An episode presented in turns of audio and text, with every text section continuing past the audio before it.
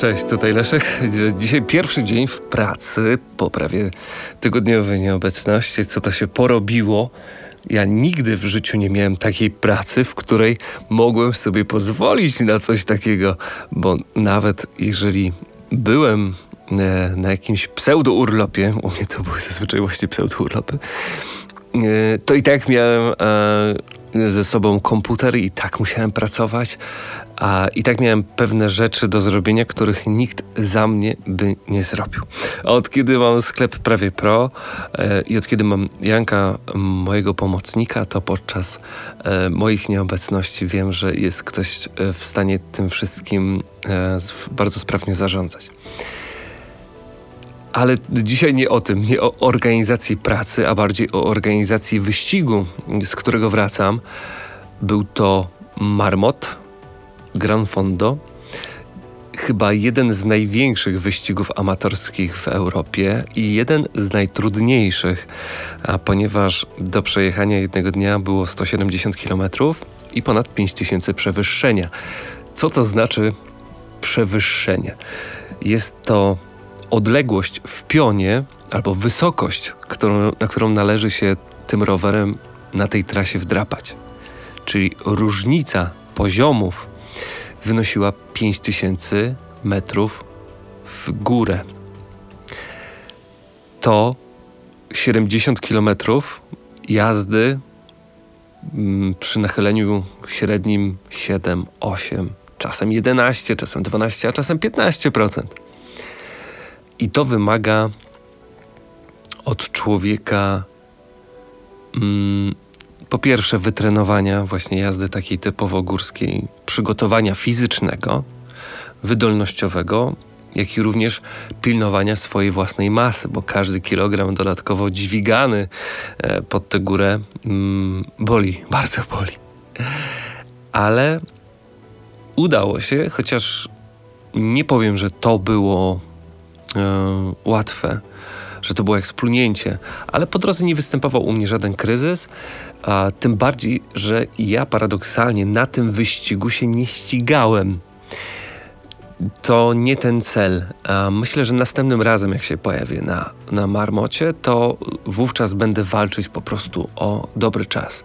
Teraz chciałem y, zobaczyć, co z czym się je i starałem się też uniknąć takich błędów, jak chociażby zbyt mała ilość przyjmowanej wody po drodze, czy też e, zbyt mało jedzenia w międzyczasie, bądź spalenie się już zaraz na pierwszym podjeździe, który e, też był ciężki, ponieważ on trwał ponad 20 km jazdy e, po mokrym asfalcie przy temperaturze 11 stopni z prędkością 8-9 km na godzinę.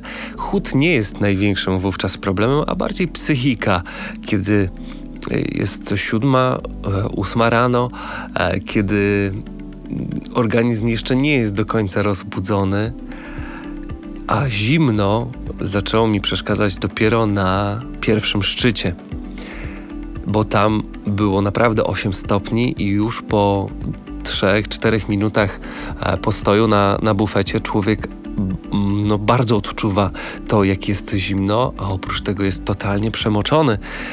Jesteście w krótkim rękawku, mm, przemoczeni do ostatniej nitki, jest 8 stopni, wieje wiatr, a przed wami 20 km zjazdu w dół. Dosyć stromego.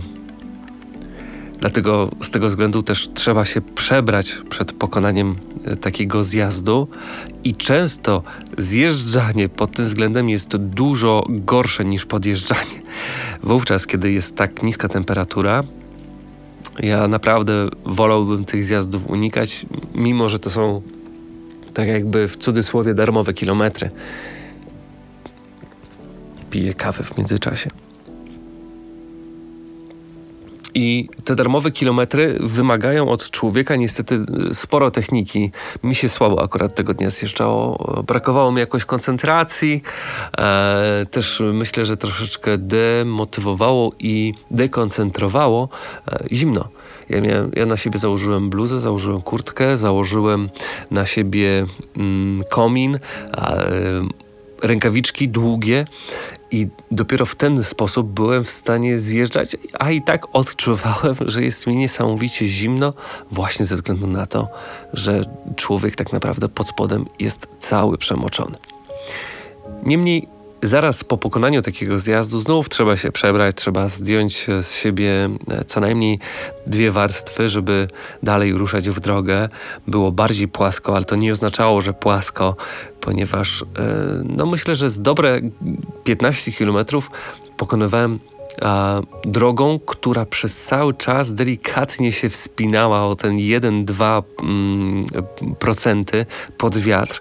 To wygląda w ten sposób, że jedziecie tak naprawdę z prędkością 23-25 km na godzinę, ale jest naprawdę ciężko po pewnym czasie człowiek czuje się tym sfrustrowany, że teoretycznie jedzie po płaskim, ale nadal jest ciężko. Stąd też gęsto były rozsiane bufety i po kolejnych 20 kilometrach był e, punkt, w którym można było uzupełnić bidon.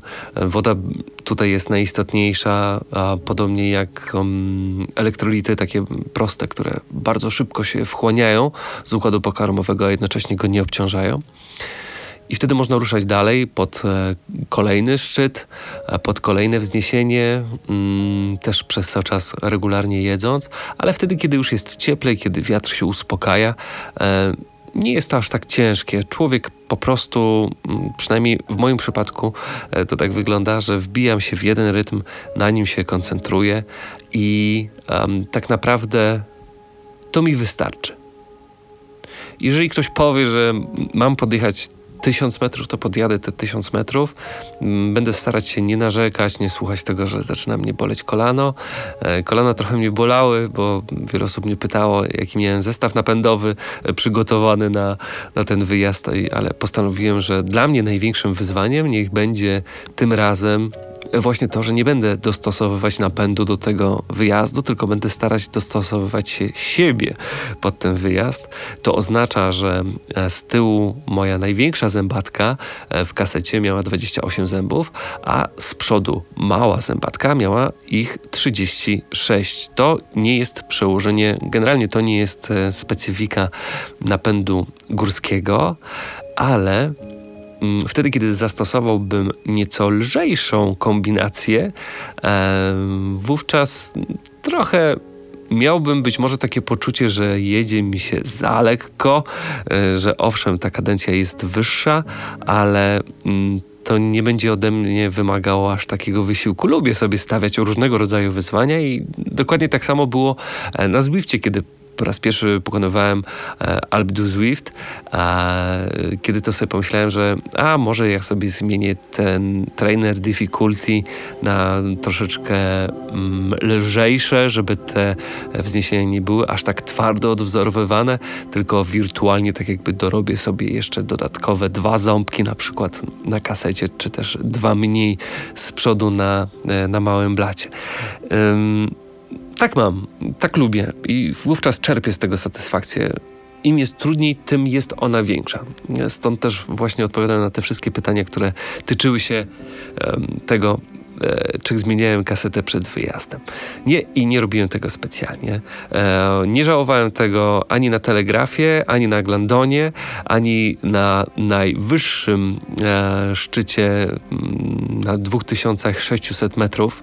Miałem okazję również zawitać, jednakże mm, przy okazji pory popołudniowej zimno nie było aż tak a, dokuczliwe, tym bardziej, że ten podjazd jest naprawdę bardzo długi i bardzo wymagający. Jeżeli przesadzimy z podażą mocy w naszych nogach, może się okazać, że na połowie zjazdu musimy się zatrzymać, zrobić sobie przerwę, bo najzwyczajniej w świecie zacznie nam brakować wydolności, zacznie nam brakować tlenu, albo nogi zaczną odmawiać posłuszeństwa, bo po prostu się zakwasimy. I tego trzeba pilnować. Ja też tego bardzo pilnowałem, dlatego ja praktycznie cały wyścig przejechałem na tętnie 140. Cały wyścig przejechałem yy, nie kręcąc więcej niż 200-250 watów. I to było podstawą tego, żeby po prostu dojechać. Tak mi się wydaje. Mi zależało na tym, żeby mimo wszystko jakkolwiek absurdalnie to brzmi, dotrzeć na miejsce jeszcze z zapasem mocy.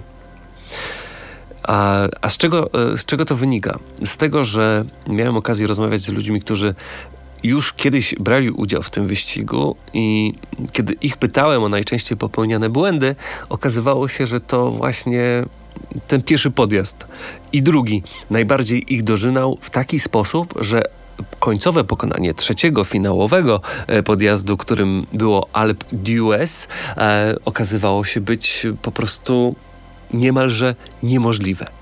Jednak przed tym finałem było 60 km zjazdu, 60 km jazdy z górki. Raz oczywiście to było 9% e, z Galibier, tak, jeżeli dobrze mówię, e, gdzie przez e, no, dobre 15 km trzeba było bardzo mocno się trzymać i bardzo mocno pilnować, żeby nie wpaść w żadną przepaść. Na szczęście asfalt nie był mokry, czego w sumie najbardziej się obawiałem podczas tego wyścigu. Um, Potem okazywało się, że było tak 2-3%, przez cały czas jechało się delikatnie z górki i to jest bardzo przyjemne uczucie i to jest też bardzo taki przyjemny odcinek, na którym można troszeczkę spróbować się zregenerować. W międzyczasie też stając na jeszcze jednym bufecie, posilając się, uzupełniając bidony, żeby nie popełniać właśnie kolejnego błędu, który myślę, że jest w stanie zamordować niejedną osobę na takiej trasie i też niejedną taką relację słyszałem od osób, które zapominały o przyjemności przyjmowaniu pokarmów oraz y, napojów. Po prostu organizm zaczyna się fizycznie buntować, odcinając tam prąd, albo wtedy też pojawiają się jakieś niesamowite skurcze na skutek, e, na skutek po prostu odwodnienia. Tak dla przykładu. I mm, samo Alp d'Huez, powiem wam, że już miałem okazję troszeczkę mm, bardziej na luzie jechać, takim psychicznym, bo już wiedziałem, że to jest ostatni podjazd. Mm, trochę bardziej go znałem, jeżeli chodzi o jego specyfikę, a, długość. A, miałem okazję sobie to też podzielić na takie etapy w głowie, e, przez co po prostu miałem okazję też poczuć się szczęśliwy, że to nie było tak mordercze, jak mnie na początku się wydawało, choć oczywiście trudne. Wiele osób mi y, odradzało w ogóle start w tej imprezie, wiele osób y, odradzało mi start na kasecie 28, że to będzie y, albo ultra trudne, albo, albo niewykonalne. Na szczęście nie było aż tak źle, e, jak początkowo myślałem, bo obawiałem się, czy faktycznie ja dam radę e, to przejechać. Tak samo jak się obawiałem tego, jakie warunki pogodowe będą, bo największym absurdem, mm, z jakim można się spotkać, to pogoda w górach gdzie okazuje się, że każda prognoza pogody, nawet ta godzinowa, absolutnie się nie sprawdza. W górach pogoda jest losowa i jeżeli jest informacja o tym, że będzie padać, to może padać zarówno o 9 rano, jak i również o 9 wieczorem. I na to się nie ma kompletnie wpływu. W ciągu 20 minut może się zmienić pogoda absolutnie diametralnie, pomimo tego, że wasz telefon mówi, że aktualnie świeci słońce. Tym bardziej ciężko jest prognozować e, 2000 metrów nad poziomem e, morza prognozy, ponieważ często przekraczamy w tej sytuacji wysokość chmur i w samych tych chmurach mogą czaić się różne rzeczy. Tam temperatura może spaść o 10 stopni, tam może zacząć e, dla przykładu lać, a niektórzy mówią, że mieli okazję brać udział w tych zawodach, kiedy na szczycie Galibier znajdował się śnieg. Podjechać pół biedny. Gorzej to zjechać w takiej sytuacji, e, tym bardziej jeżeli jest się tak czułym na chłód, jak w moim przypadku. Upał wytrzymam, mogę podjeżdżać nawet przy 40 stopniach e, i będzie dla mnie to bardziej komfortowe niż zjeżdżanie przy 5 albo zjeżdżanie przy 10, wtedy kiedy pada deszcz. I to była moja największa obawa, że ja nie dam rady tego przejechać ze względu na potworne zimno. Na zjazdach naprawdę mm, człowiek ma okazję zyskiwać zupełnie inną skalę. I przypomina mi się jeden z takich wyjazdów. Yy, bodajże do Bielska i kręcenie pętli e, wokół tamtejszych pagórków w październiku, końcem października 2019 roku, gdy okazało się, że prosta, nieprzemakalna, wiatroszczelna kurtka o grubości folii jest w stanie uratować człowieka, bo inaczej wpadłby naprawdę w hipotermię na dłuższym, e, przykładowo 20-minutowym zjeździe. Człowiek wychładza się niesamowicie. E, każda kończyna i każdy jeden centymetr ciała po prostu woła o ciepło. E, w pewnym momencie macie tak zgrabiałe nogi czy też ręce, że nie jesteście w stanie pedałować ani hamować. To jest e, chyba najbardziej nieprzyjemne uczucie w całym kolarstwie, a z tego też względu ogółem unikam jazdy na rowerze wtedy, kiedy temperatura spada poniżej 10 stopni, bo ja po prostu tego niesamowicie nie lubię, mój organizm tego nie lubi, zwłaszcza od momentu, kiedy miałem okazję nieco e, schudnąć.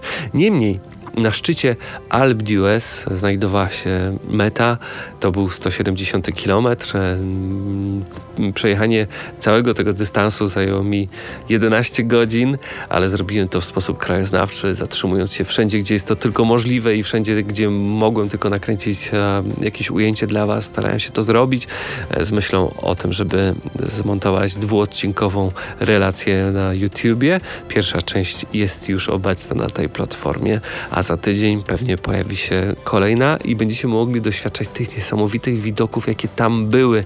Tam aż żal się jest śpieszyć i z tego też względu tego nie robiłem, stąd tak niskie tętno, stąd e, tak mało porywające wartości, jeżeli chodzi o waty. I to wideo też zakończyłem z taką myślą, że gdyby nie wy, gdyby nie sklep Prawie Pro, e, gdyby nie kolarstwo, gdyby nie sport, to to wszystko by się nigdy nie udało, bo nie miałbym czasu na to, żeby się zaangażować w takie wyjazdy. Nie miałbym pieniędzy na to, żeby żeby mm, ponosić koszty z, związane chociażby z dojazdem na miejsce, powrotem czy zakupem pakietu za, za niestety 100 euro. I to jest wspaniałe, że wy, moi widzowie, moi słuchacze, tak naprawdę sponsorujecie mój sport, moją pasję.